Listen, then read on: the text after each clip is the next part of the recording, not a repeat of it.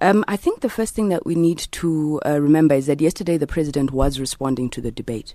When he had spoken initially at the State of the Nation address, he would have addressed a lot of the issues that the previous speaker has just spoken of. As far as his response was yesterday, I believe that it was substantive, it was comprehensive, and it was statements like.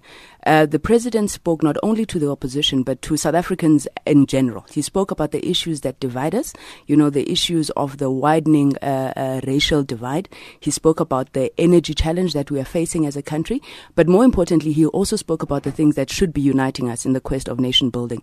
And amongst these, I would want to mention things like the nine point plan, which is looking at accelerating economic growth, job creation.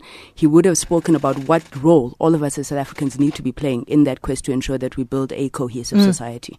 Abdullah?